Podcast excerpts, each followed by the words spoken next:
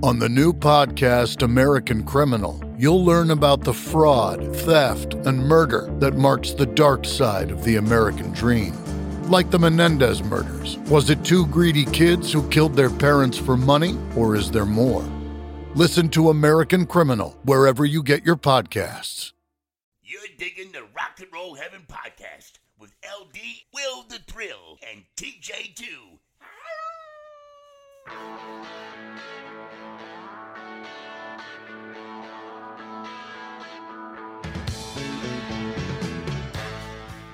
Hey guys, welcome to Rock and Roll Heaven, the podcast where we talk about the lives, careers, and deaths of famous musicians. I am your host, LD. Along with me for the ride, as always, is Willa the Thrill. Greetings and salutations. I'm sorry, did I take you off task? How so? You look like you were like checking out your phone. Did did, did you did you do you have something better that you need to be doing? No, no, no. I was just getting ready to, to make notes. I was being a good student okay. and thereby opening my beer as well. and, Um, and what are you drinking? well, it's important to note that for the next few episodes, I have treated myself to a pack from one specific brewery. Uh, LD, would you like to read the name of that brewery, please? It is no. She can't do it. Uh, the next few cocktails will come to you compliments of the Belching Beaver Brewery, based in Oceanside, California, near San I'm Diego. six. Yes, you are. Um, so that's today I will be drinking the Ohms Pale Ale, Deftones Ohms Pale Ale, which LD selected by the can, if I'm not mistaken. Yes. It's got one of those rainbow fragmented jobs where if you turn it in the light, you see different colors. Yes. And it is a pale ale. So we're going to be diving into that today. And then the man with the plan on the other side of the land, Mr. TJ2, uh, the deuce. That's done. Hang on. There it is. I just Bitch did not for- want to open. I'm, I'm just waiting for the day you shotgun a beer. With a shotgun. Today might be the day. Yeah. By the way, real quick, Free House Brewery Battery Brown Ale. Ooh, okay. nice. Is that da- dark? Dark. Mhm. Nice. Brown. Quite, yes. And it's a product of uh, North Charleston, South Carolina. Uh, as, as always, I'm drinking Tiesta tea, the nutty Mhm. almond, because it is a stress reliever and it's really nice and I like it. So pick up your nutty almond tea at tiestatea.com and use the promo code RockHeaven15 to get 15% off your order. Like always, live loose, baby. Woo! And uh, so we are just, I mean, like a heads up to our our audience. We're recording this incredibly early. All will be revealed in time, children. But for right now, we're actually uh, recording a lot of episodes ahead of time. So we do have some deaths that we have to report. Now, by the time this episode comes out, I do believe it will be two weeks gone. And this will have already been well and truly put on our Facebook page and our Instagram and all of our social media stuff. So we do have a few deaths that we need to report, not 10 like last week, because or two weeks ago. That was bananas. That was ridiculous. So uh, this week we had Ralph Emery. He was a country music DJ and a TV host, and he was 88 years old. I completely missed that Ralph Emery died. Wow. Yes, um, he he died of natural causes. He was surrounded by his family at Nashville's TriStar Centennial Medical Center, and um, yeah, he passed away at the age of 88. Mm. He We was are- a, like a host on uh, TNN, but back when that actually still was stood for the National Network instead of whatever it is now.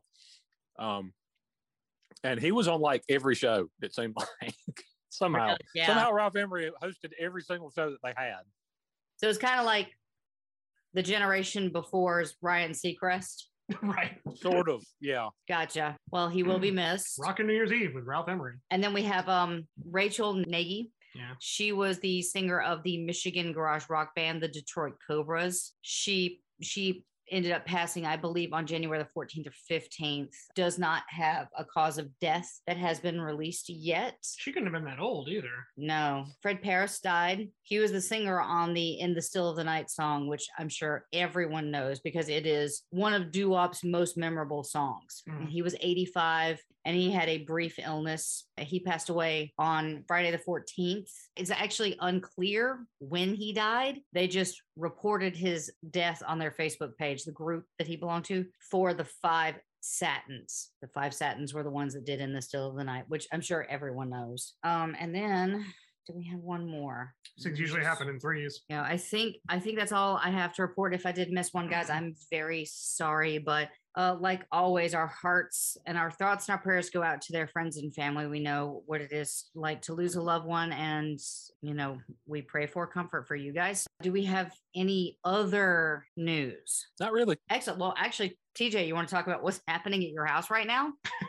Um, Does it never at my happen? house. Yes. Okay, so as we're recording this, there's a, uh winter storm battering the southeastern United States, and uh, we uh, had about eh, inch and a half, two inches of snow where I live. Not not a huge amount, but uh, it's been sleeting now for about eh, seven hours Jeez. Oh, on top of the snow that's fallen. So it's a frozen wonder uh, wonderland, and it's uh, it's bucolic and it's beautiful, and I hate it, and I wish it would melt and leave me alone. That's gonna make your roads a nightmare. Well, fun thing is, uh, we actually on our coast have our own shit to deal with. Oh yeah. We had uh, tsunami warnings Yeah. Good grief! because a volcano erupted near Tonga and sent massive tsunami waves toward the west coast. So, oh, and by the way, uh, on Betty White's birthday, uh, nope, the day after Betty White's birthday, a giant asteroid is supposed to come relatively close to the Earth. So, if you guys don't hear this episode, uh, it's because we all died. Yeah, it's because uh, Earth was knocked off its axis and uh, spun us uh, into a different dimension, one uh, that probably would be uh, bereft of uh, oxygen or uh, proper heat and light to uh, support any form of life. So, um, yeah, we're we're totally wasting our final days recording an episode you'll never hear. The end And, of uh, life, and here we are. Maybe I shouldn't drink this battery brown ale quite so fast. yes, slow down, man. Enjoy the little things, kids. That's what we're trying to say. All right. So jumping back into Michael Jackson. Is that who we're covering? Yeah. Oh, okay. Huh? Is not there's not an end in sight right now. I just wrote another episode and literally it is about one performance. Yep. Well, to be fair, the guy did a lot. I mean, he had a what forty plus year career in music, and Everything he did was Yeah. super interesting. Like he spent time in his kitchen and I'm like wrapped. I'm like, this is amazing. and it all ended up on the world stage. That's the thing. Like you said, he made Yeah. pancakes, and the world knew about it. Uh, that's why we had pancakes this morning. Mm. All right. In August of 1982, Michael began work with Quincy Jones on a new album at the Westlake Studios in Los Angeles. The album would be entitled Thriller. Hmm. So if you guys uh, know anything about me and know anything about how I said this episode is about one thing, guess what it's going to be about, kids? Thriller. Do go on. I'm intrigued. This, this thriller you speak of. It had a budget of about $750,000 to produce and nine songs carefully selected by Michael. So he went through 300 songs and picked out nine of them. Jeez. Nine. 300, nine. Wow. 309. For Michael's book, he said, looking back, I can view the whole tapestry and see how Off the Wall prepared me for the work that we would do on the album. And that album would become Thriller. Quincy and Ron Temperton and many of the musicians who played on Off the Wall helped me realize that dream that I'd had for a long time. Off the Wall also sold 6 million copies in this country, but I wanted to make an album that would be even bigger. Ever since he was a kid, he had dreamed of creating the biggest selling album of all time. He can remember going swimming as a child and making a wish before he jumped into the pool. And you have to remember, he grew up knowing the industry and understanding the goals and what would be and would not be possible. So, you guys ready for a little fun fact? Fun fact. All right. Well, let's actually let's actually do a little fun question. Okay. Would you guys like to know what the other nine top ten albums are of all time? Since we already know what number one is going to be. Well, number two is clearly Cookie Puss. I mean, Right.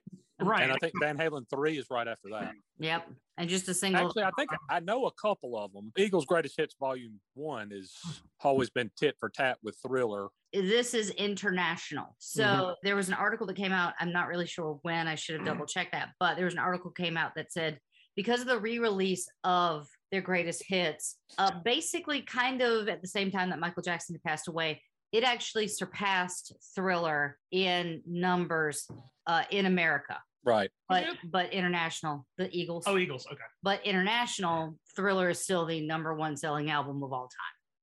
However, to this list, the Eagles are actually number seven. Hmm. So I'm gonna. Do you want it? You want it ten to two or do you want it two to ten? I'll give them to you. I like ten to 10 to 2. All right, number ten, Fleetwood Mac. Rumors. Rumors. Yep. Nice. Number nine, Saturday Night Fever, but not the highest charting soundtrack that we will talk about in this list. Right. So it, that was the fueled by the Bee Gees. For those who don't know. There are two soundtracks. Is that correct? Yes. Okay. This one truly shocked me. Come on over by Shania Twain. Wow. Oh, it doesn't shock me. No, that was a mammoth worldwide hit with, God, she must have put out six, seven singles from that thing. Jeez. I remember it being big. I just didn't remember it being oh, that ti- big. top, top, top 10 all time big. Yeah. Was that Yes. man, I feel like a woman, and I think Was that- Yes, okay, it was. Okay. However, that don't impress song- me much and Yes, stuff like that. However, my favorite song by her, No One Needs to Know, was actually on the Twister soundtrack. Just FYI. Anyway, number seven is the Eagles with their greatest hits, 1971 to 1975. Right. Number six is Mhm. one of my personal favorites and is the next purchase I'm going to make on vinyl, which is Bat Out of Hell. The loaf. Number five, man, we're talking about right now. Bad. So he's got two. Yep. Yeah. Yeah. Number four, The Bodyguard. Whitney. Yep. Number three, Dark Side of the Moon by Pink Floyd. Which, which I think, I hmm. think still holds the record for longest period of time on the charts, doesn't it? I it lasted from like 19 whatever year it was released to like It charted for something stupid, something ridiculous like tw- 15, 15, 20 straight years or something ridiculous. Just kept Yeah. selling just enough every week to be on the charts for, I forget what it was. You, we could look it up, but seriously, something like 500 weeks or something just completely ridiculous. it's so stupid. It's so stupid. Then we've got number two was Back in Black by ACDC. Yes. yes. Oh, and that is a great album. What a, oh yeah, what a, that, because that was the first one with the Brian, right? yep. After the After, after by Bon had passed and LD's favorite member of E, ACDC, right? Friggin' love him. and you just and you just think, gosh, they'll never find anybody with uh, as unique a voice as Bon. They never find anybody who can. Oh, who's that guy? Yeah. Oh, never mind. They did. Wait, was Brian the one that had appendicitis? Yes, he was. Yep. He was writhing and screaming on stage. And wow, this guy is great. It turns out he actually needed an appendectomy. So Right.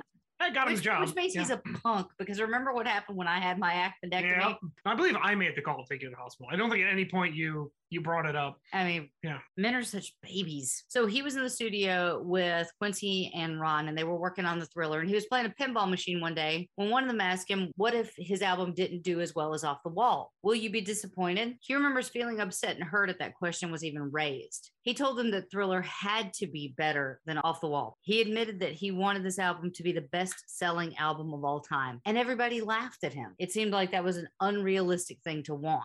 Hmm. Now, the sessions went well and Michael was satisfied with the work, but what you have to remember is Michael puts in so much work. He is a perfectionist. He would literally work until he dropped. And as for Michael, it really helped the recording process that he did have someone that he thought was on his side. Before it was, here is a machine that we are working with that we're pumping this music out. And he didn't feel like anybody was on his side, especially when Joseph was in the studio with them. He would work with Quincy on Off the Wall. And because of that, he felt like he had proved himself during that time. Quincy would actually listen to what Michael would say, and that helped him accomplish what he had hoped to on that album. And he even showed more faith in Michael during the making of Thriller. He realized that Michael had the competence and experience needed to make a record. And at times, he wasn't even in the studio for that reason. Who Quincy? Yeah, Oh my. he just let Michael work. Well, he's one of those. I mean, like Clive Davis. He had the quote Midas touch. You know, Mhm. what he what he put into play was was going to be gold. yeah and and that's that's what a good producer does Mhm. the thing about quincy was that he was amazing at balancing out an album which was you know all about creating the right mix of up-tempo numbers and ballads Mhm. they started out working with ron temperton on songs from the thriller album which was actually originally called fun fact Fun fact. Fun fact. starlight. Ooh. I, I will get to that. Ugh. I, I, yeah, Yeah. I'll get to why in a little bit. Uh, so, in Michael's words, I was writing the songs myself while Quincy was listening to other people's songs and hoping to find the right one for the album. he was good at knowing what Michael would like and what would work for him. They both had the, the same philosophy about making albums, but they didn't believe in B sides or album songs. Mm. They felt like every song should be able to stand on its own as a single, and they always pushed for that when they were finding songs for the album. He finished some songs on his own, but he didn't actually give them to Quincy until he saw something good come up from the other writers. The first song that Michael had was Starting Something, which he had written while they were doing Off the Wall, but he had never given it to Quincy. Sometimes he would write a song and he just couldn't bring himself to present it to a producer. While they were making Thriller, he even held out presenting Beat It for a really long time before he played it to Quincy. Really? Yeah. Quincy kept telling him that he needed a great rock song on the album. He So, finally- supposedly, supposedly inspired Quincy to, to put uh, uh, include a rock song on Thriller by My Sharona. the knack. The knack, yeah, not the Mac. Yeah, that's that's supposedly here. Upon hearing that, is, is when Quincy was like, "We we need to put a rock song on here." That's super weird because this is uh three, four years after that song came out. Uh, at least yeah, at least a couple because that came out late seventy or in seventy nine, I guess. I mean, it was the number one song the day I was born. Yeah. My Sharona, yeah. My Sharona. I get that weird, creepy song. So he finally convinced him to share what Michael had written. He was like, "Come on, Michael, uh, you just do you have anything? Just a good rock song? Do you have anything that's like that?" So he brought out "Beat It" and played it, and Quincy went nuts. It was the first time in a long time that Michael felt like he was on top of the world. They were about to start their work on Thriller, and Michael decided to call Paul McCartney in London to see if they wanted to collaborate. We'll see if he wanted to collaborate. That ended up producing the songs Say, Say, Say, and The Girl Is Mine. Quincy, being the incredible producer he was, actually went for The Girl Is Mine as the obvious first single for Thriller. And you don't have much of a choice. When you have Paul McCartney, you actually have to release that song first because it's going to get played to death.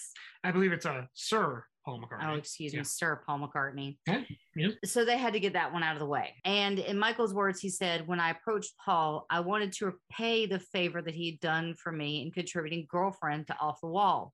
I wrote The Girl Is Mine, which I knew would be right for his voice and mine, working together. And we also did work on Say, Say, Say, which we would finish up later with George Martin, the great Beatles producer. Jeez. So, you know, what the heck? Let's play The Girl Is Mine right now. Because, like you said, you got to play it first to get it out of the way, or it's going to be overexposed and overplayed. So, let's enjoy The Girl Is Mine with Sir Paul McCartney.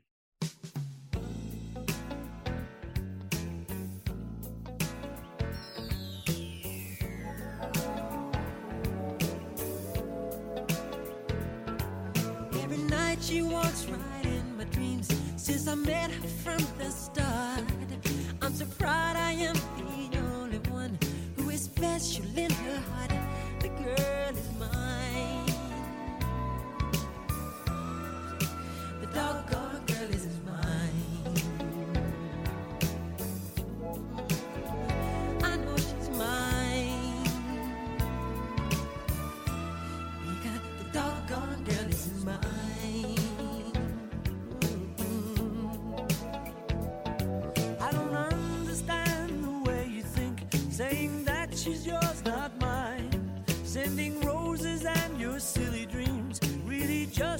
waste of time because she's mine.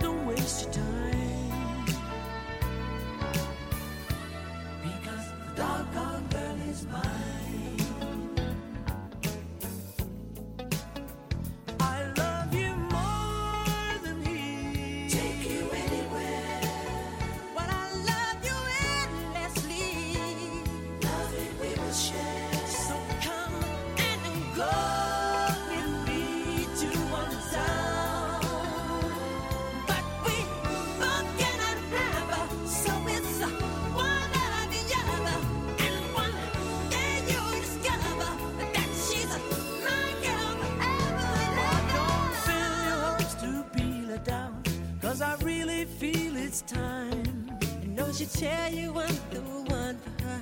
Cause she said I blow her mind. The girl is mine.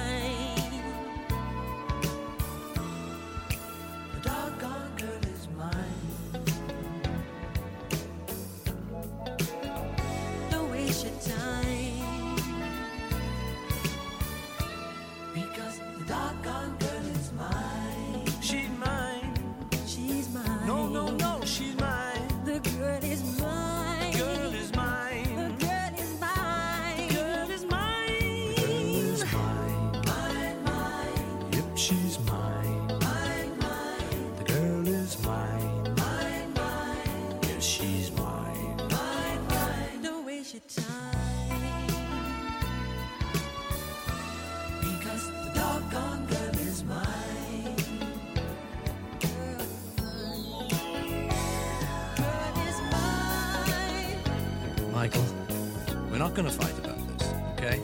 Paul, I think I told you. I'm a lover, not a fighter. I've heard it all before, Michael. She told me that I'm her forever lover, you know, don't you remember? Well, after loving me, she said she couldn't love another. that what she said? Yeah, She said it. You keep dreaming. I don't believe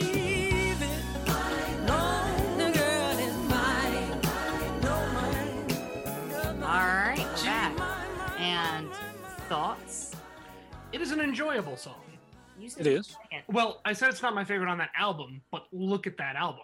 I mean, I mean, oh yeah, no, we are. Yeah. We are actually looking at the album right now. I mean, if you just go track by track, you can see why it would not be my favorite on that. If you, yeah, I say if you go track by track on that album, it might be my least favorite or Yeah. second least favorite. But that's that's yeah, least favorite song on Thriller is a pretty high bar to clear. yeah, I mean, exactly. I mean, fair. Now, I'm sure that a lot of our audience probably knows that Michael would eventually kind of get into some trouble ish with Paul. Yeah. mm, yeah, he'd kind of stab him in the back, is what he would actually do. Yeah. Yeah, well, Michael would end up buying the ATV music publishing catalog, which included a lot of Lennon and McCartney songs. And then he would sell them for use in like Nike commercials. Yeah, well, here's the thing. I'll bet you didn't know that the person that actually gave him the advice to get involved with music publishing was actually Paul himself. Paul, yes, Paul who re- it was Paul who recommended. Oh, you know, a great investment is. uh Yeah, Yes, it was. My catalog. Right? Don't think- But that- yeah. he was. not uh not stuff I did with that uh, band. that I was in. Everything else. Yeah, he was actually staying with Paul and Linda at their home in the country when Paul told him about his involvement with music publishing.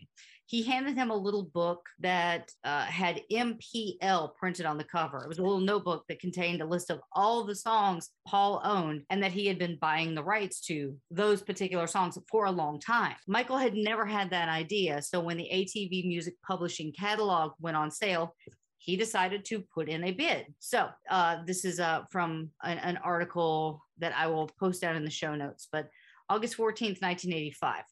When Michael purchased the publishing rights to the vast majority of the Beatles catalog for a staggering $47 million, Woo. he actually outbid McCartney himself. now I'm going to give you a little bit of background. We're going to take a little bit of a left turn because this article actually it was very interesting. So to understand the sound business reason behind Jackson's move to take control of the publishing rights to roughly 251 Beatles composition, you have to kind of understand the basics of uh, the music industry economics. Every time a copyrighted recording is exploited for commercial purposes, like use in movies or TVs or commercials, for instance, the party that uses that recording is required to pay a licensing fee. A portion of that fee will be paid out to the record label that issued the recording, and then the record label in turn will pay a portion of its share to the performers. Separately, a portion of the licensing fee is due to the writer of the song in question. Songwriters, even though they are the ones who might perform the songs, tend to enter into an agreement with professional music companies to manage the collection of their songwriting royalties. Now, in a typical arrangement, a publisher might take like 50% of a songwriter's royalties in exchange for handling collections and actively promoting the commercial use of the songs. John Lennon and Paul McCartney, who were the Beatles' primary songwriters, did something a little bit more complicated because what I explained probably wasn't complicated enough. That publishing agreement they signed was with a company that they were also part owners in. That company, called Northern Songs Limited, was formed in 1964 expressly to generate revenues from the growth of the catalog of Lennon and McCartney's compositions. In this way, every sale, other than commercials use of the song Yesterday, earned Lennon and McCartney a songwriting royalty that they split with Northern Song. And part of Northern Song's share would come back to Lennon and McCartney as part owners of the company. so So they were double dipping basically. kinda, it was the snake head eating the snake tail, eating the snake head. Meanwhile, Ringo's at the back door. Hello. Hi. God. Hey, mates. Yeah, I wrote a song about an octopus. Anybody? Okay. because I mean George was well on his way doing his own stuff by this Yeah. point. So Yeah. In 1969, the British company Associated Television completed a messy and contentious takeover of Northern songs, which in turn led Lennon and McCartney to pull out their contract for future compositions and sell off their own shares in the company. More than 15 years later, in 1985, ATV, which is, I think, a subdivision of Sony, prepared to sell its entire publishing catalog. McCartney anticipated purchasing it himself, only to be thwarted by Jackson, who was at the peak of his financial powers. because again, forty-seven million dollars for Michael Jackson at that point is like, uh, it's like buying a car. I mean, like it's Mhm. enough that you notice it, but there'll be plenty of money left after the end of the month. Yeah. Yeah. Yeah. In the years afterward, the catalog allowed Jackson to remain solvent by serving as collateral for several enormous personal loans that funded his extravagant lifestyle. Okay, so in 2006, Jackson gave up his remaining interest in the catalog to Sony, one of his primary creditors. After his death, Sony took control of the full catalog. And here's I've read that he wasn't sore about it, but I would feel sore. He didn't actually leave the catalog to Paul in his will as many people thought he would. Oh, interesting. So I don't know if he was angry about that or not. Well, by the time we get there, I mean, I, I think it's kind of a thing that money is actually an issue. So it, it maybe that's a thing he would like to have done, but he just couldn't. Maybe. Yeah, because I think there's a lot of reconciliation. I'm sure I'm sure we'll get to the point where he literally walks into um, by appointment only art galleries and spends ten million dollars. Um, by He- literally walking through and pointing and saying, "I want that and that and that and that and that," which I saw on video once. But um, yeah, he, he, he yeah. wasn't he wasn't eating ramen, is what we're saying. He just Right. goes to the Sistine Chapel and is like, "Mm, I'll That- take it. Yeah. And they're like, uh, do you want it in one piece or 50? they said, and they said, "Mamma mia, it's another for sale." That's exactly how they sound. It's remarkable. I'm We went there, and that's exactly what we are. sorry heard. to our Italian listeners. I'm Uh, both of them are gone. That's a spicy meatball. God, I'm sorry, Italy. We love your country and we want to be allowed back in. I'm never going. It doesn't matter. All right. So hopping back to the album, the song Billie Jean was almost called Not My Lover. Could anybody wager a guess as to why they would change the name from Billie Jean? Does that have to do with Billie Jean King? It actually does. Woot! Oh wow. Quincy actually thought Jackson calling the song Billie Jean would make people immediately think of Billie Jean King, who, if you guys don't know, is a famous tennis player from like the 70s and 80s, Mhm. right? And she had the Battle of the Sexes with John McEnroe, didn't she? That she did, yeah. No, Yeah. no, no, no, no, no. Not with John McEnroe. With Bobby Riggs, Bobby Oh, Bobby Riggs, okay. that's right. Okay. All who right. who wasn't a professional tennis player. That Oh, would be well. like me. That would be like me challenging Venus Williams. Uh, yeah, here's a here's. Let me tell you how that ends. and Probably with you having a tennis ball in The your dough the, forehead. the doughboy who doesn't really play tennis gets smoked and embarrassed. That's how it turns out. But Pretty yes. much. fair. but now and um, but then also I don't know if she started the whole league or she owned the team. But you know, I guess this qualifies as a fun fact. Fun Fun fact. fact. I think she owned the Philadelphia Freedom and got her friend Elton John to write a theme song for him. Which you probably heard of Elton called Aw. Philadelphia Freedom. Who who is this El Eltone John? What is it? Or is it Juan? He's a, Elton he's a he's a he's a little known pianist that wears funny hats and glasses. Fun I'll tell you about him later. Can you read this? Can you read that, honey? Yeah, our Alexa just popped up with Pizza Hut ET glass. Has arrived. What does that even? Oh, that's the one from the. That's right. Yay! Like when you used to go to Pizza Hut, they would have the glass sets, right? Yes, I actually ordered two of those online, Travis. Oh my god. That's awesome. You should uh, to make sure they're authentic originals. You should go lick it. If you don't get a buzz, then it's not really 1980s. Then it's it's not the the good lead based paint that they always used back in the day. Oh, this looks. I, the picture of it looks lead based. So, Sweet. I mean, that that looks lead based, doesn't it? Oh yeah, yeah. That Yeah. couldn't exist. That's nothing else it could be. Yeah. I'm not going to drink out of this. It is Ever. Yeah. strictly for. I can't believe we drank out of back then. Much out of but yes, more more of a showpiece, right? Yep. Now, Pizza Hut was a restaurant. It was a different time. Yeah. Remember when Pizza Hut was awesome and they had Book It? Yes. Which apparently Mr. Hickey did not have the Book It system in his Pizza Hut. I don't think it went up to the Northeast. It may not have. He didn't have book it. How sad is that? Did you guys out in our, you know, our, our friends out in the listening world? Did you guys have book it through Pizza Hut? Because uh, I know I did. Travis, did you have book it? Like I know we grow up five years apart, so I don't remember. Is that what is that where you, you read a certain number of books and you got a free personal pan pizza? Yeah. Yes, it is. Yes, yes, we yes we did. Good. So you had the good life as well. Oh, and it was Sorry, I'm sorry delicious. I'm sorry that your childhood was crap, Will. You know, there's so all, much all that four, all four of those all four of those miniature slices. Oh, they were delicious. I feel like my whole life is a lie. Tasted like freedom and knowledge. Uh huh. My my world is built on a foundation of sand. All right. So I'm gonna go cry. Hey LD, sorry to step in here. We just have to take a few minutes for our sponsors. Okay, we are back. Yay. I have finished talking about Michael Jackson. Now, when it comes to Billie Jean, a lot of people ask Michael about that song, and it's very simple. It is about a case of a girl who says Michael is the father of his child, and he is pleading innocence because the kid is not my son. Now, in reality, there never was a Billie Jean. The girl in the song is a composite of toxic people in Michael's life. And I think it's actually happened to his brothers multiple times because remember, Michael really wasn't like the sexual creature where his brothers are like groupies. So the thing that he couldn't understand is how some of these girls could say that they were carrying somebody's child when it wasn't true. I mean, Michael is very sweet and very naive. He had pointed at times where people would actually show up at his house at the gate saying that, oh, I'm Michael's wife, or oh, I'm just dropping off the keys to our apartment. what Jason Momoa is dealing with right now. I'm yeah, sure. uh, you thirsty women, get off Jason Momoa. Stop it. You don't have 99.9% of this America doesn't have a chance with Jason Momoa. Do you even know what's going on, Travis? I do know who he is. Well, I don't really know why he's famous, but I know who his wife is. or was. It is so funny that that you literally don't know why he's famous. He is like he's like the Rock with hair. Who's Khal Drogo?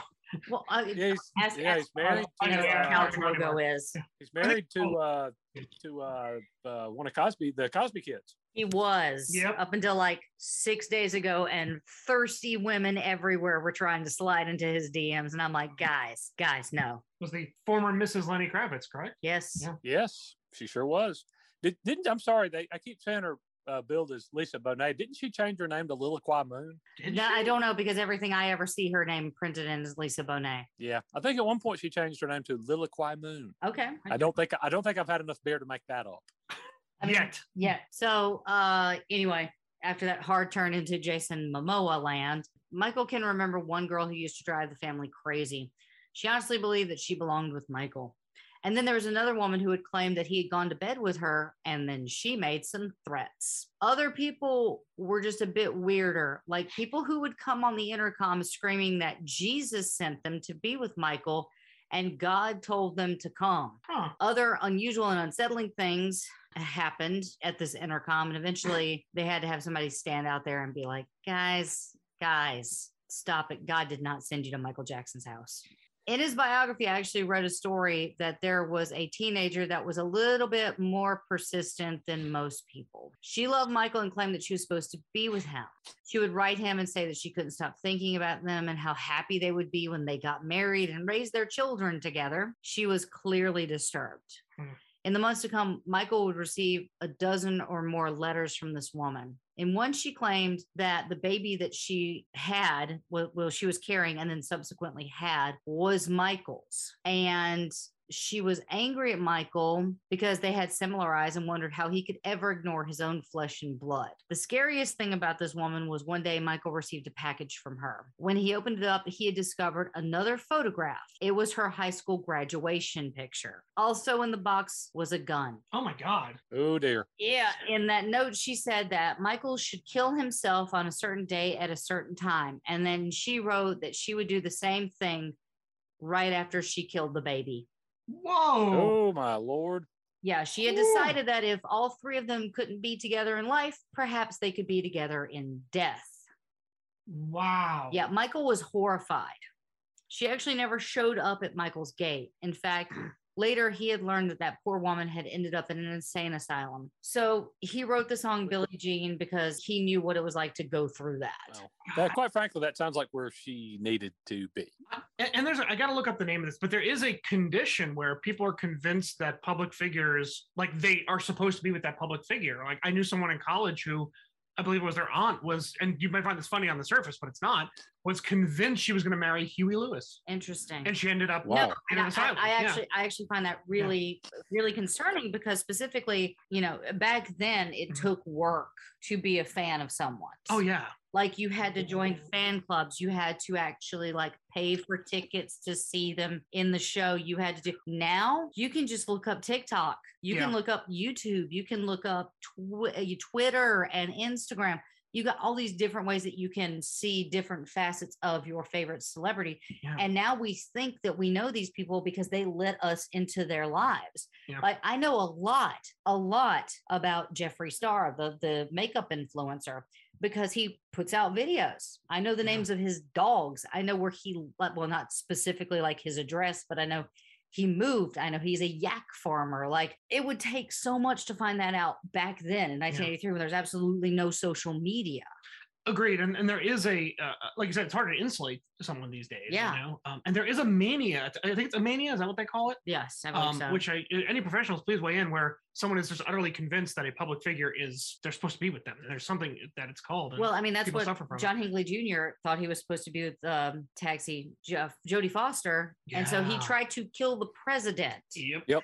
Sure did Like to impress her or something. yeah, Yeah. to impress her because he thought that that's what she wanted.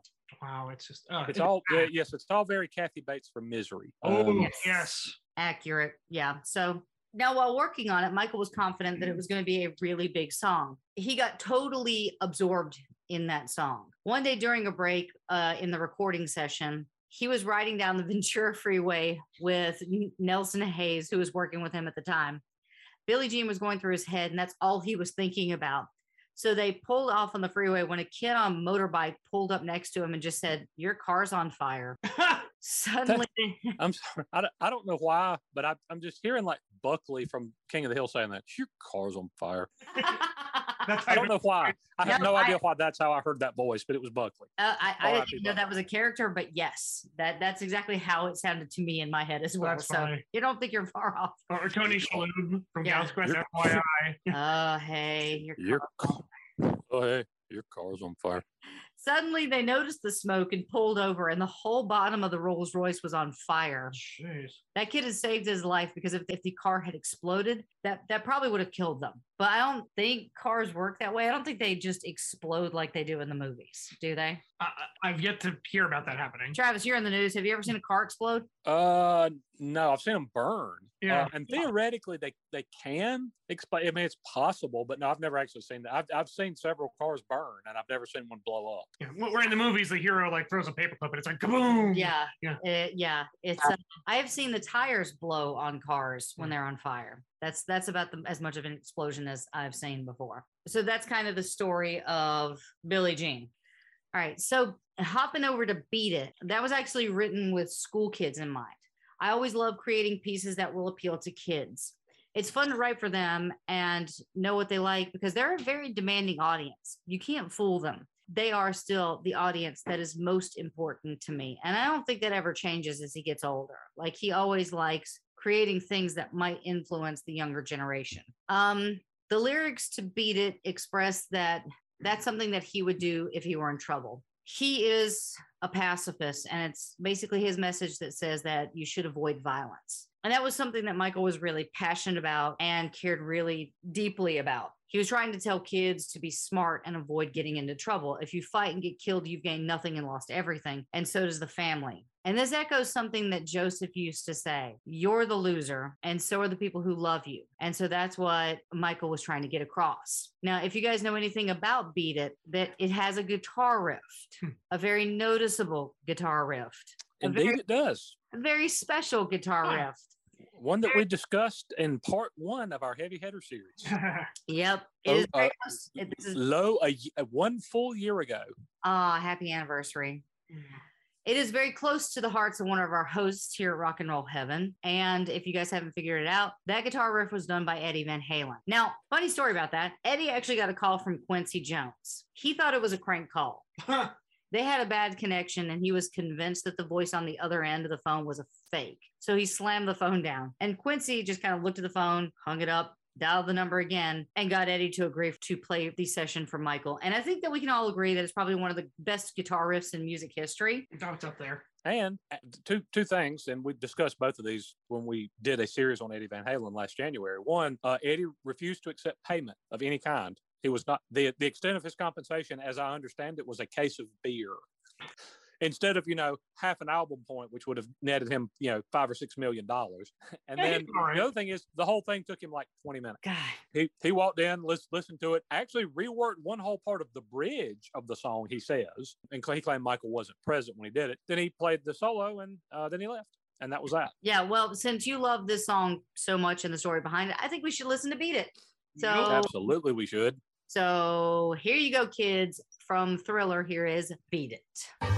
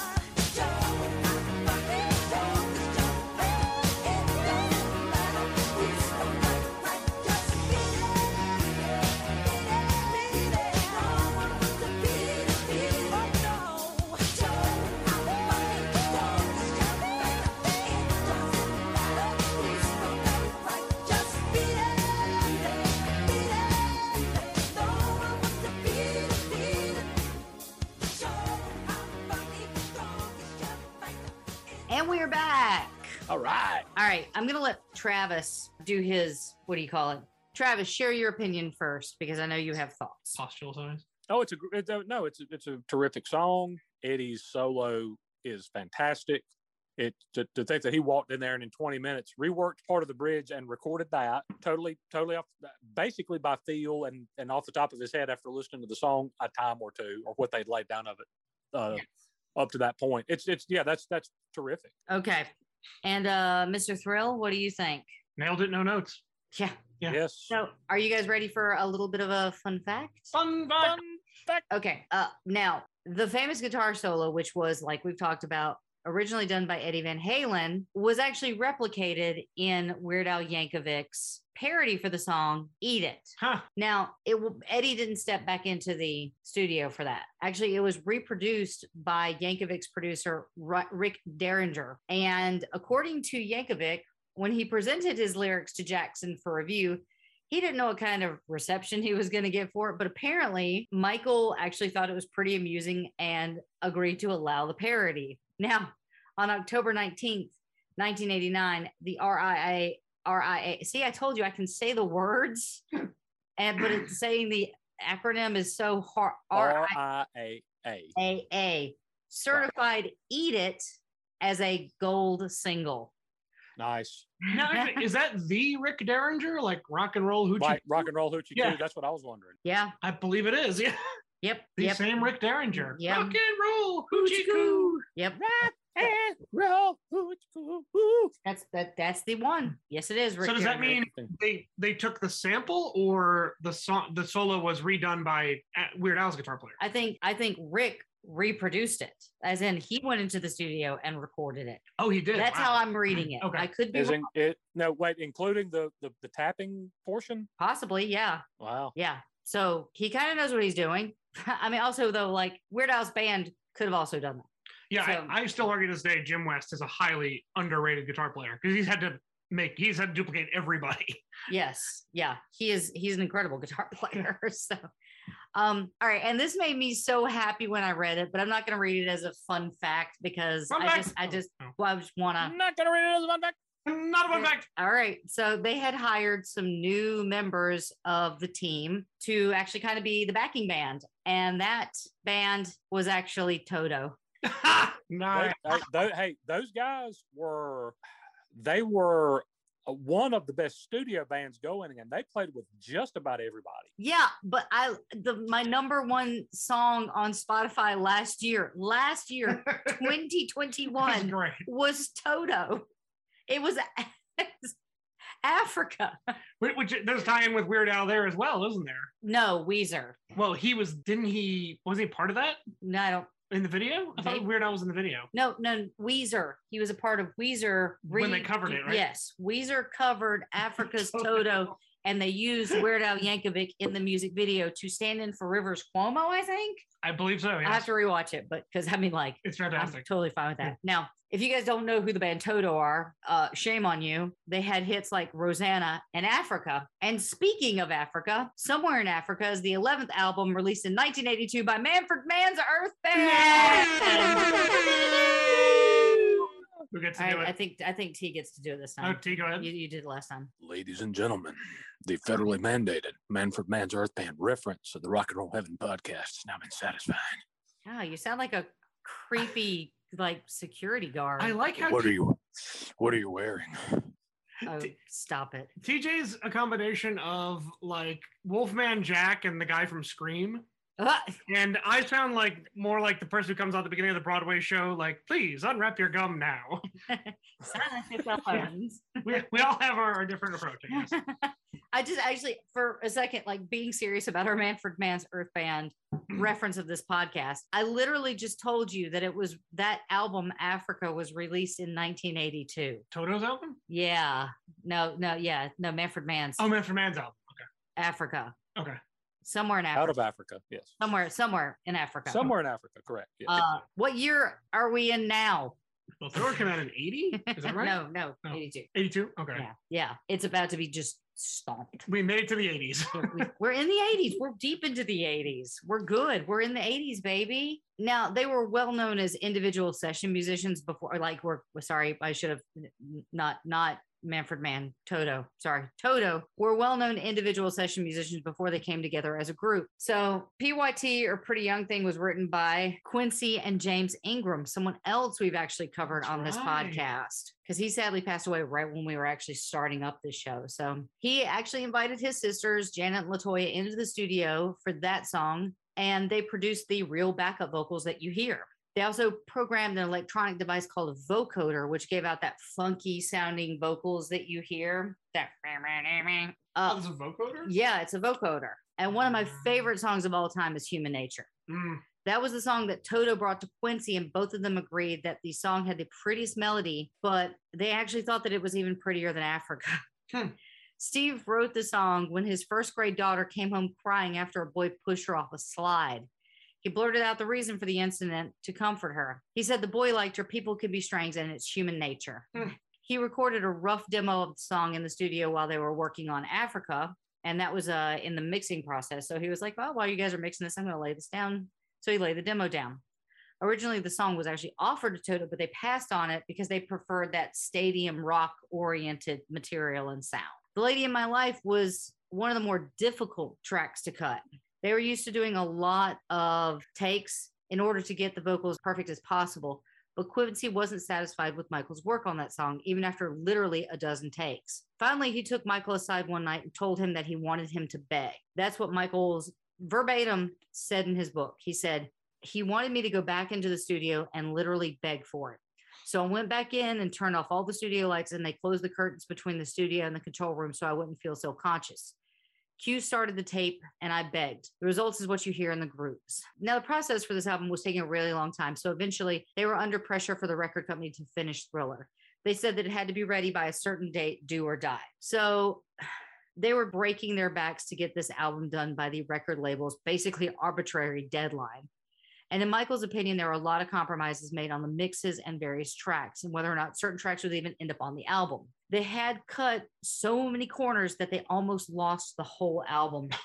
Oh, and holy cow, wouldn't the world have been much different if that would have happened? Be a lesser place. Yeah. When they finally listened to the tracks that they were going to hand in, Thriller sounded so crappy that tears came to Michael's eyes. It sounded terrible and it was he was crushed. Michael was absolutely crushed. He had worked so hard on this and the mixes sounded terrible. Now to solve this problem, each of them had to be remixed, bringing up a level on some orchestrations and toning down voices in others and it was time consuming and tedious work. And I actually read somewhere that it would take a week or so for each song. That's a long time. Yeah, nine to 10 extra weeks. Quincy, along with some of his managers, Ron Weisner, and his attorney, John Branca, sat with Michael and he was in the studio and they were listening to the playback to the album. Michael was elated because it sounded so much better and he was so optimistic. When Ron turned to him and said, Mike, you know that the record market is off right now. Quincy agreed with him. He said, You can't expect to do with this one what you did with Off the Wall.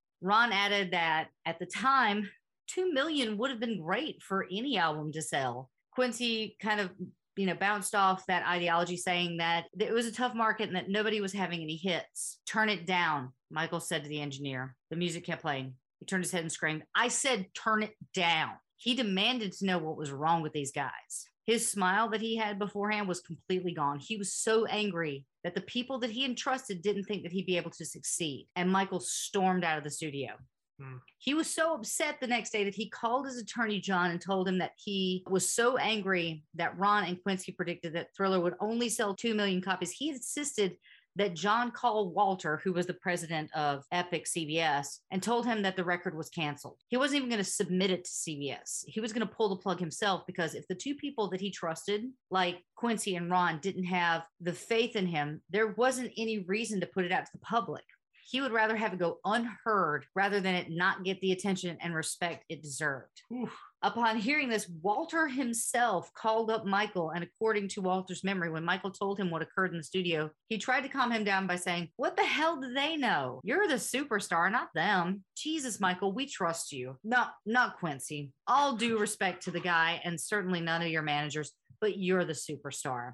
And after a little bit more buttering up, Michael finally said that the rec- record was able to be released. Now, there is some speculation about whether or not he really would have canceled the release simply because of Quincy's prediction, but more likely he was just trying to get his way. It was more strategic than anything else. You have to remember that if you come from a big family, you have to make a lot of noise to get noticed. Also, he's under contract. Yeah, I mean, but he can Yeah. say, "I don't believe in this. I can. I don't want this." It's I still mean, a, risky. but he'd also yeah. have to pay for it. Exactly, So yeah. now I have two dates released, but I'm going to go with the book version because uh, several online sources stated that it was released on November 30th, but the biography states that it was released on the 1st of December 1982. It was released to a market of seasonal shoppers, but it's funny that it was released prior to Christmas because literally the title track is so ingrained in the Halloween season that if they had released it a month before, it might have actually garnered even more success. Yeah, it should have been October release. but but the first single was the girl is mine like we talked about because you know they, they want to get that out out of the way and let the other songs have a chance to breathe. Then came billie jean and then there was the funky you want to be starting something which kind of sounds like a distant relative to don't stop till you get enough and working day and night. The reason why they all kind of sound the same in that little genre was they were all written at the same time. It was when he was working i believe on triumph that he wrote that little string of songs. So they all were the, the same. well, we're there, frame, the, yeah, the same time frame. Want to be starting something. Climaxes in a Swahili-like chant, which gives the song a little bit more of an international flavor. According to Musixmatch, and that's music with an X, I, I think. The lyrics are "Mama, Mama say, mama sa, mama sa, mama sa, mama say, mama sa, mama kusa. Now, the thing is, Mom, Mama say, Mama say, Mama say. I can't do it. It's Michael Jackson. I can't. No one can sing Michael Jackson. Only Michael can. It's anyway. I just did. I sang the hell out of it. Those are some fine vocals. I feel like this is actually one of Michael's angrier songs. And then uh, the reason why I looked up the lyrics is because people are like, oh no, it means this. Oh no, it means this. Oh, if you translate it, it means this. It's like, no, apparently, Mama say, Mama sa, Mama kusa. Why can't I do that? It's like R I A A. Oh, come on. Anyway, it just, it's, it's just those lyrics. It doesn't really mean anything. But I feel like this is one of Michael's angrier songs because he was talking about feeling like a vegetable and pain being thunder. So I think it's more of his like angrier, darker songs. But we haven't talked about one of the songs yet the title track. Title of the song. Thriller. The song was as much about Michael's fascination with the supernatural and the lurid as it was just being a friggin' banger. Thriller was actually not written by Michael. Oh, hmm It was Ron Temperton who had pre- previously had written for his 79 album Off the Wall. Ron wanted to write something theatrical to suit Jackson's love of film. He improvised with a bass and drum pattern till he developed a bass line that runs through the song and then wrote a chord progression to build to a climax. He recalled I wanted it to build and build a bit like a stretching elastic band throughout the tune to heighten suspense. Now, remember that fun fact that I told you guys beforehand fun fact you told us before. about how it was titled Starlight? Mm-hmm. Uh-huh. Starlight was actually the original title for Thriller, the song. Huh. Oh, Yeah. wow. With the chorus lyric, Give Me Some Starlight, Starlight Sun. The production team, led by Quincy Jones, felt like the song should be the title track, but that Starlight wasn't a strong album title. Instead, they wanted something mysterious to match Michael's evolving persona. Temperton considered several possible titles, including Midnight Man, which Jones felt was going in the right direction, but not exactly there. He finally conceived a thriller, but worried that it was a crap word to sing because in his opinion, it sounded terrible. However, he got Michael to spit it into the microphone a couple times and it worked. With the title settled, Temperton wrote lyrics within a couple hours. He envisioned the spoken word sequence for the end of the song, but did not know what form it should take. He decided to have a famous voice from the horror genre. And uh, so Jones's then wife, Peggy Lipton, suggested her friend, Vincent Price. yes. Temperton was composing the words for Vincent's part in a taxi on the way to the studio on the day of recording. But you literally can't talk about the album without talking about the song, and we can't talk about the song without talking about the music video. And I'm going to go ahead and say up top I hate John Landis with a burning passion that is only matched by the fiery depths of the sun. and I have basically told him that to his face. Yes, you had an encounter with John. landis. I had an encounter with John Landis, and I have never felt more satisfied walking out of a Bob's Big Boy.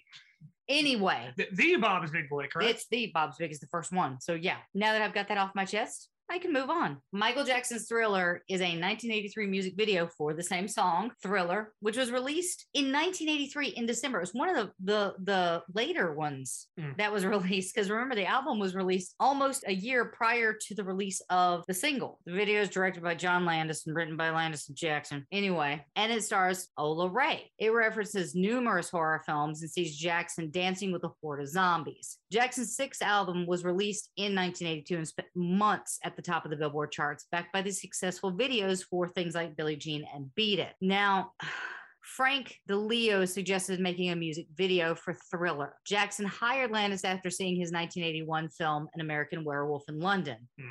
Which is a great movie. It- it is, to be fair. I have not actually With- seen. I've only seen the transfer. I've actually only seen the transformation scene because we watched that in our film film class, which Special effects by Rick Baker, I believe. and he also does the special effects for this, and he does almost the same transformation for Michael. And and the thing that we've lamented time and time again, LD, is the fact that yes, you hate John Landis, and the reasons are solid. He's attached to some just, I mean, amazing projects. That's the thing. Yeah, but he's not. I have. I, hi- His products this are well. this is a yeah. this is a It's like an episode in a conversation for another day. Which I mean, like I've got a really good steady heart rate right now, and if I talk about John Landis, I'm just gonna like get angrier and break something. And we're almost done with this episode, and we're doing really good. So please, let's just let's just walk away from John Landis. Fair. All right. So anyway, the pair conceived it as a short film with a, a budget much larger than not just previous music videos of Michael's, but a budget higher than some films that were produced, Mhm. and definitely the most expensive music video of all time up until I do believe when he released Scream. So you got the biggest two. I, I now I, I want to say that "Express Yourself" by Madonna eclipsed it for a while, and then Scream reestablished Michael as having the most expensive, opulent video of anybody. Probably. Yeah, yeah, you might. You're probably not wrong, but I only re- I don't remember Express Yourself eclipsing it. But also, I didn't do any sort of like side quest to try to find that out. But cer- but cer- but certainly at the time, nobody had ever spent this much money on a video. no, Yeah, I mean, like jump jump by Van Halen cost five thousand dollars, and they which apparently half of that was for beer. I mean, know. yeah, it.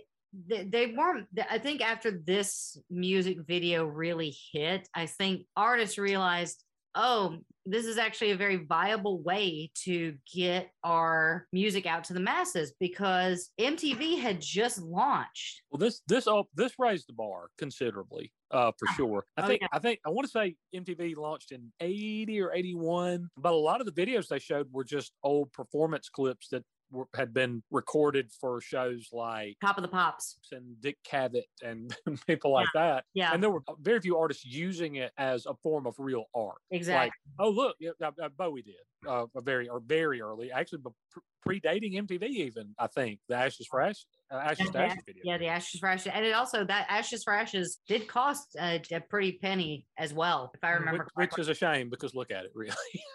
It was filmed in various locations in Los Angeles, including the Palace Theater. Um, I actually had a friend who lived in the house that was the the, the house that the demons break into, the zombies break Wait, into. who lives there? Uh, Rachel, Really? Rachel. Oh, rented, Rachel rented part of the house. I actually never got to see it, which is shame. I probably need to like go on a little journey. But um, there was a making of documentary, the making of Michael Jackson's Thriller, which was produced to sell to television networks. Now, the thing is, Epic was like, we're not paying for this music video. And so they made that documentary and sold it, and that's how they got their money back for it. Thriller was launched to great anticipation, and I mean great anticipation. Watching this music video was an event.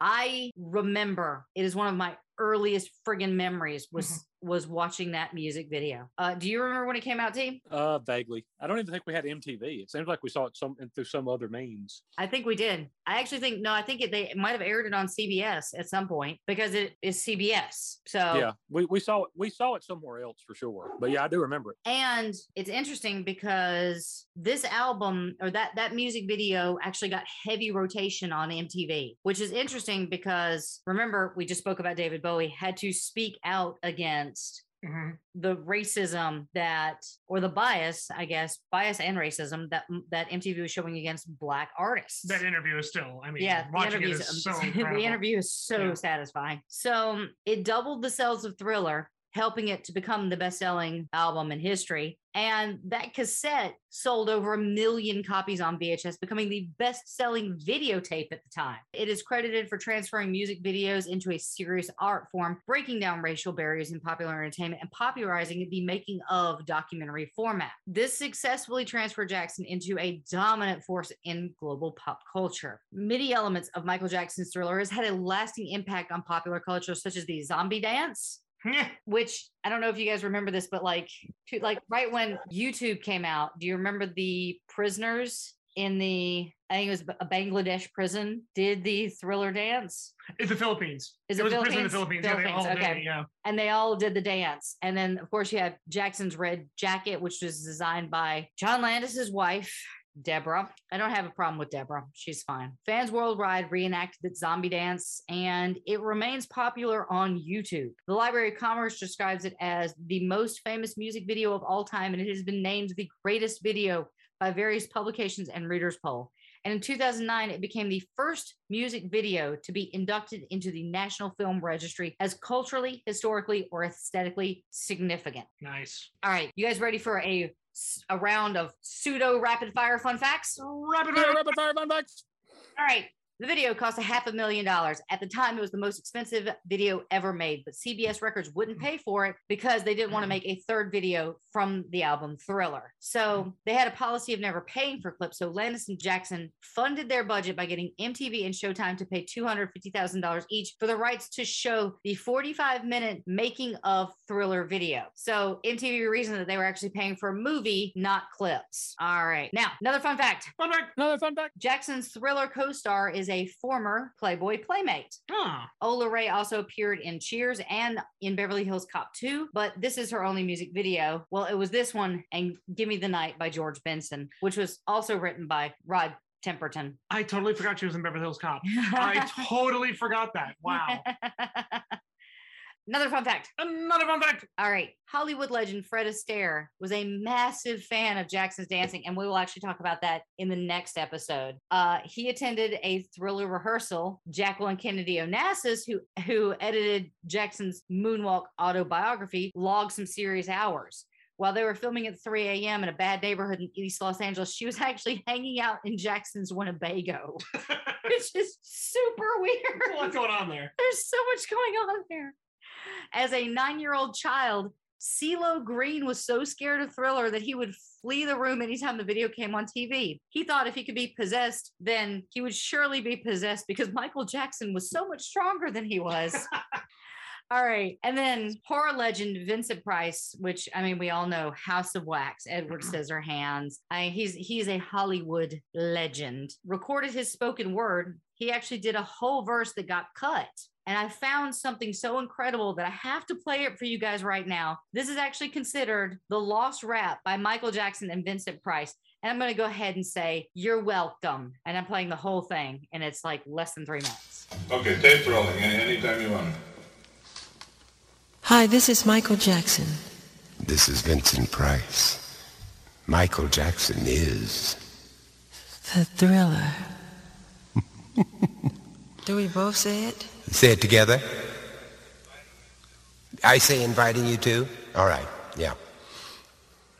Okay. Okay. Anytime, tape rolling. Hi, this is Michael Jackson. And this is Vincent Price inviting you to. The, thriller.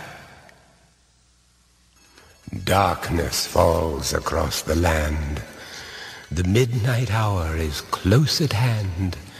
Creatures crawl in search of blood to terrorize your neighborhood.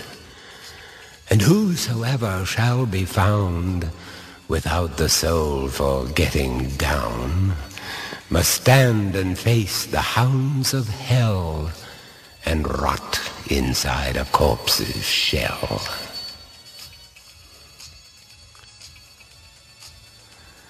The demons squeal in sheer delight. It's you they spy, so plump, so right. For though the groove is hard to beat, yet still you stand with frozen feet. You try to run, you try to scream, but no more sun you'll ever see. For evil reaches from the crypt to crush you in its icy grip. The foulest stench is in the air, the funk of 40,000 years, and grisly ghouls from every tomb are closing in to seal your doom.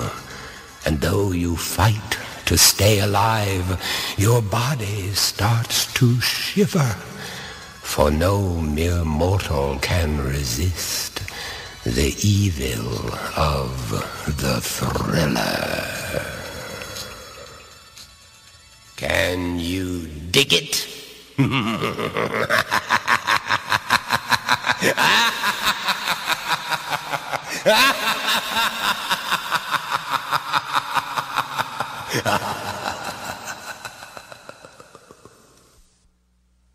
it's great fun.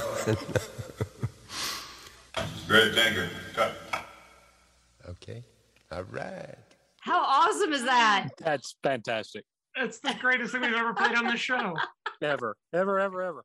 Um, okay, so a couple of things. One, um, I kind of, I guess, I kind of get why they would have had to chop that because it the song is already very long. Mm-hmm. It's already a very long song, and so you could kind of understand like, eh, maybe two stanzas of this instead of three is okay. But I, I hate that they cut out the "Can you dig it?" Yeah, that's, that's Yeah. painful. At least we still have it.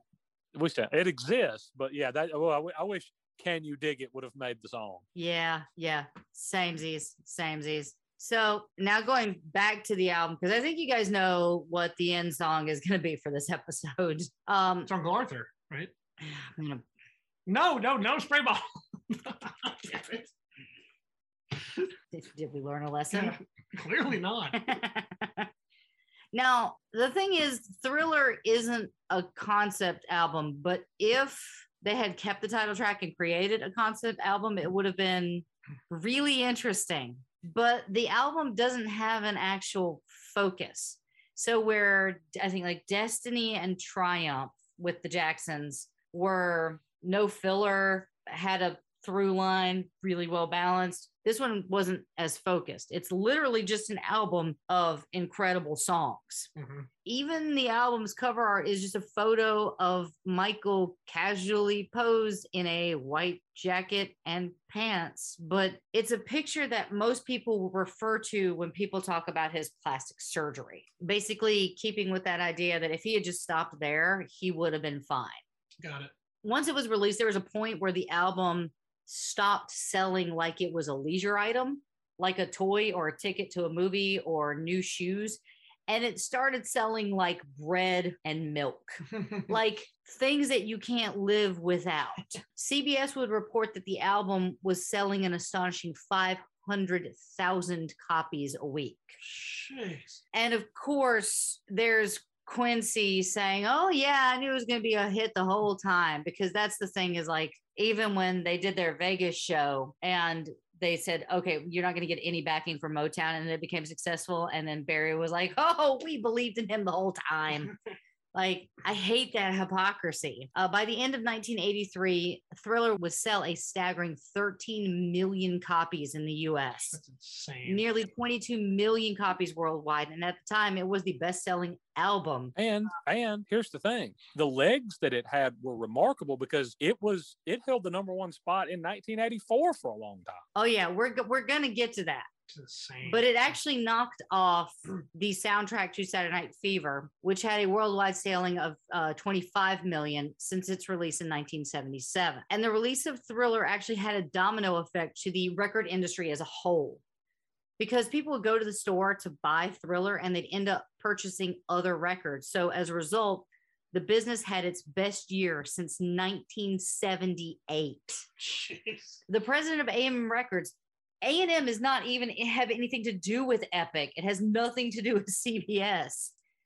They said at the time that the entire music industry had a stake in Thriller's success. That's crazy that it was actually creating ripples with other records. Yes. Ultimately, Thriller would go on to sell. Okay. And then this is where we might get letters. I'm going to throw out many numbers Okay. as what it possibly could have sold. Okay. It sold more than 50 million copies worldwide. It would spend 37 weeks at the number one spot on the Billboard charts. And in the UK, it would stay on the charts for 168 weeks.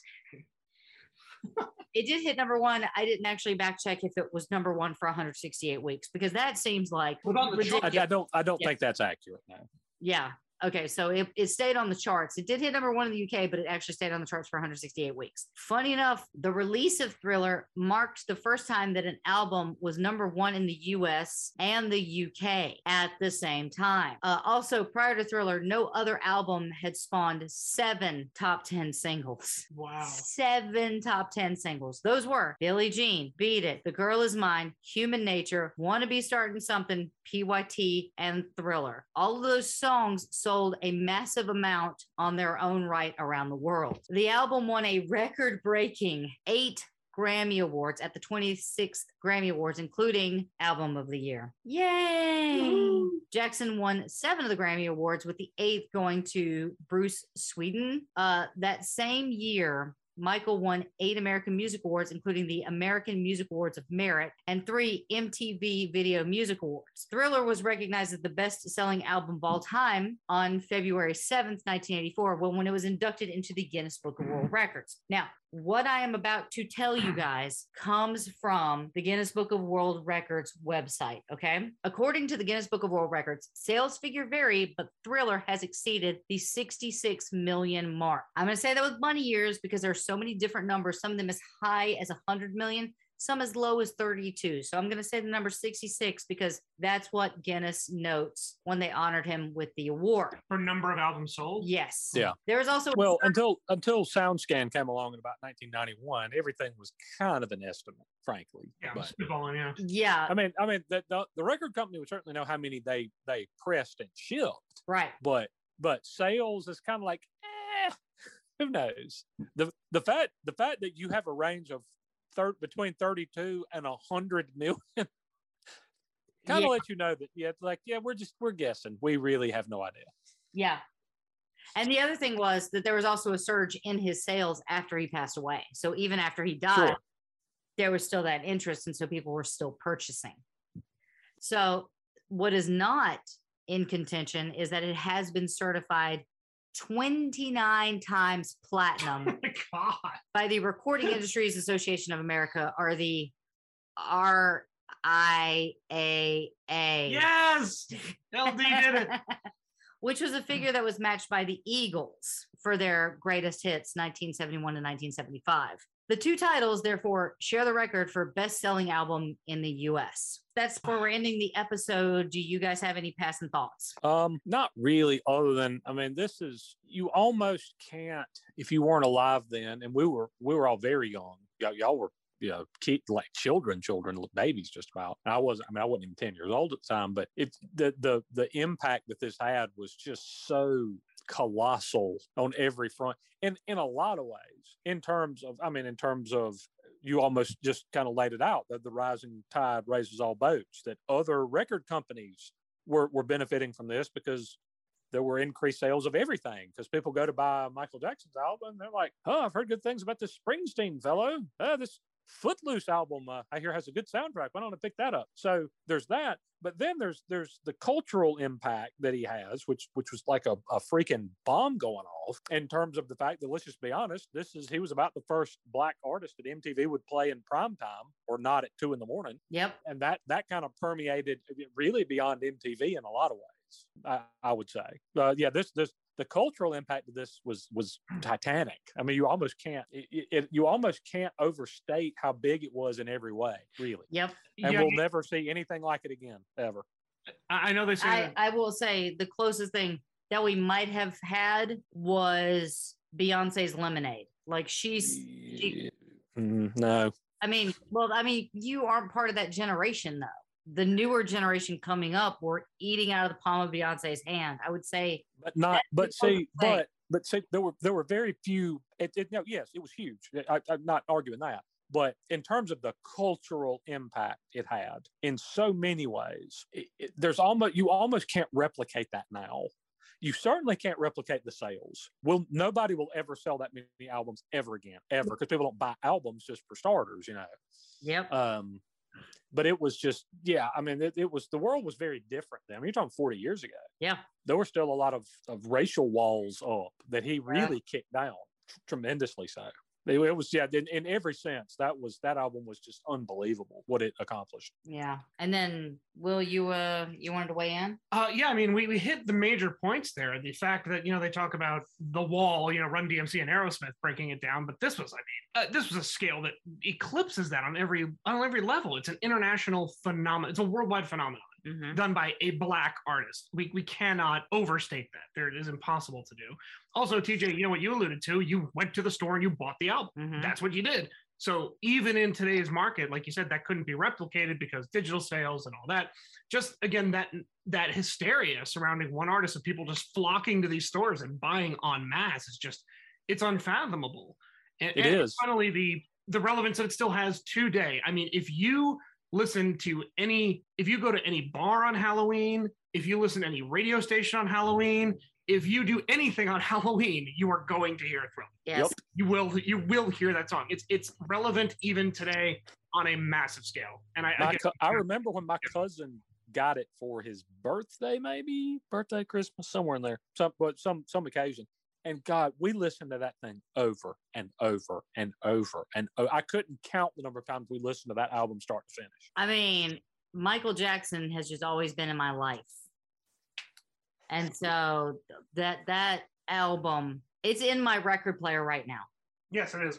I, I would turn my camera on, walk you to the bedroom, and show you my record player. It is sitting on the turntable right now. I'll post it to socials. How about that? Yes, Mhm. that's totally good. Yeah, because it's that's how important that album is to me. It is it, it is something I I have access to in my everyday life, and I'd rather listen to it on vinyl than I would on my phone. But I For went sure. to the store and I bought the album, which just doesn't really happen anymore. All right, so I think that is a good close of the show, guys. I'm going to give out our socials. Join us next week where we are probably only literally going to talk about one event again because.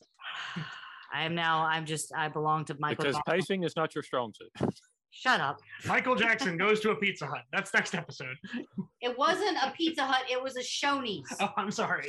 It was God. showbiz. It was showbiz, Will. Showbiz God. Pizza, Ah. where a kid can be a kid. My Doo-doo. mistake. Anyway, uh, Or Godfathers. But it was one of those. Will actually did mention that he was going to post something on our socials. So I'm going to give that out right now and then we will say goodnight. So if you uh, think we're doing an awesome job and you'd like to support the show, you can do so at patreon.com backslash rock and roll heaven. You can check out our Twitter at rock and roll LT, our Instagram rock and roll heaven LT, Facebook rock and roll heaven pod. Still not saying our website. You can email us at rock and roll heaven LT at gmail.com. And if I went too fast, you can check everything out in the show notes. And also, please make sure that you're listening to all the other awesome Pantheon podcasts at pantheonpodcast.com. And you can still get your T fix at TS to T and use our code RockHeaven15 to get 15% off at checkout. Woo! All right. So that's it for the show tonight. Uh, T, do you have anything you'd like to say? Bye, everybody. All right, Mr. Will the Thrill. Toodles. All right. So to wrap up this episode, I figured that there was probably uh, no question as to what was actually going to be the, the song I end with. Uncle Arthur. Uh, no, put the bottle down. Jeez. You think I'd learn by now? Yeah, you but you don't, which is weird. clearly I do not. so we're gonna end this on one of the highest notes that Michael will ever. no, that does not just from a bottle. Jeez. I'm just. That was a spraying of the, the monitor. So we're gonna close out tonight with: Is there any question? Do I even have to say it? Are you gonna I spray me again? gonna- I don't know. I'm just gonna say we're closing out with Thriller, guys.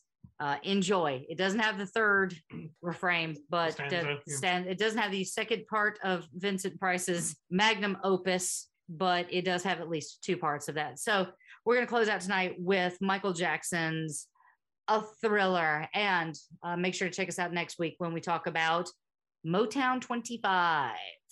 All right, guys, have a great week. We will see you next time. We love you all. Mwah.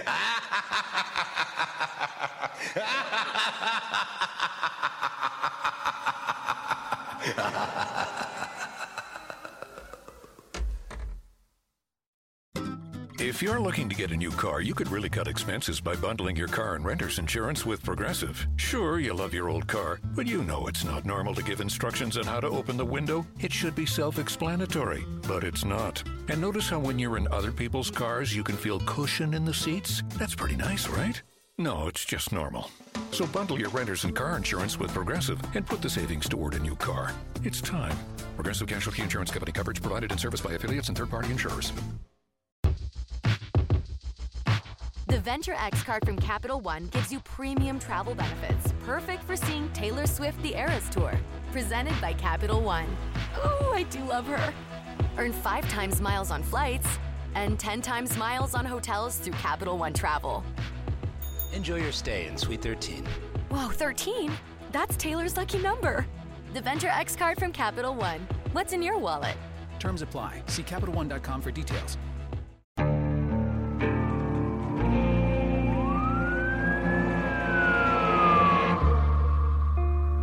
What would you do to achieve the American dream? The big house, the happy family, the money.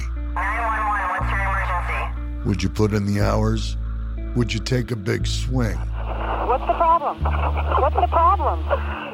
Would you lie? Would you cheat? Would they shop? Would they shop? Would you kill? Yes. My mom and dad. My mom and my dad. From Airship, the studio behind American Scandal, comes a new true crime history podcast. I'm Jeremy Schwartz, and I'll be taking you inside the minds of some of our most notorious felons and outlaws, exploring the dark side of the American dream. In my new show, American Criminal, you'll meet the picture perfect brothers who killed their parents, the thief who stole babies, the crypto king who siphoned off billions, and plenty more. From assassins and gangsters to killers and con artists. Whatever the case, whoever the criminal, you don't know the full story until now. Don't miss the debut season of American Criminal, The Menendez Brothers, beginning February 29th. Listen wherever you get your podcasts, or to get early ad free access to the entire season first, plus hundreds of other ad free history podcast episodes, subscribe at IntoHistory.com.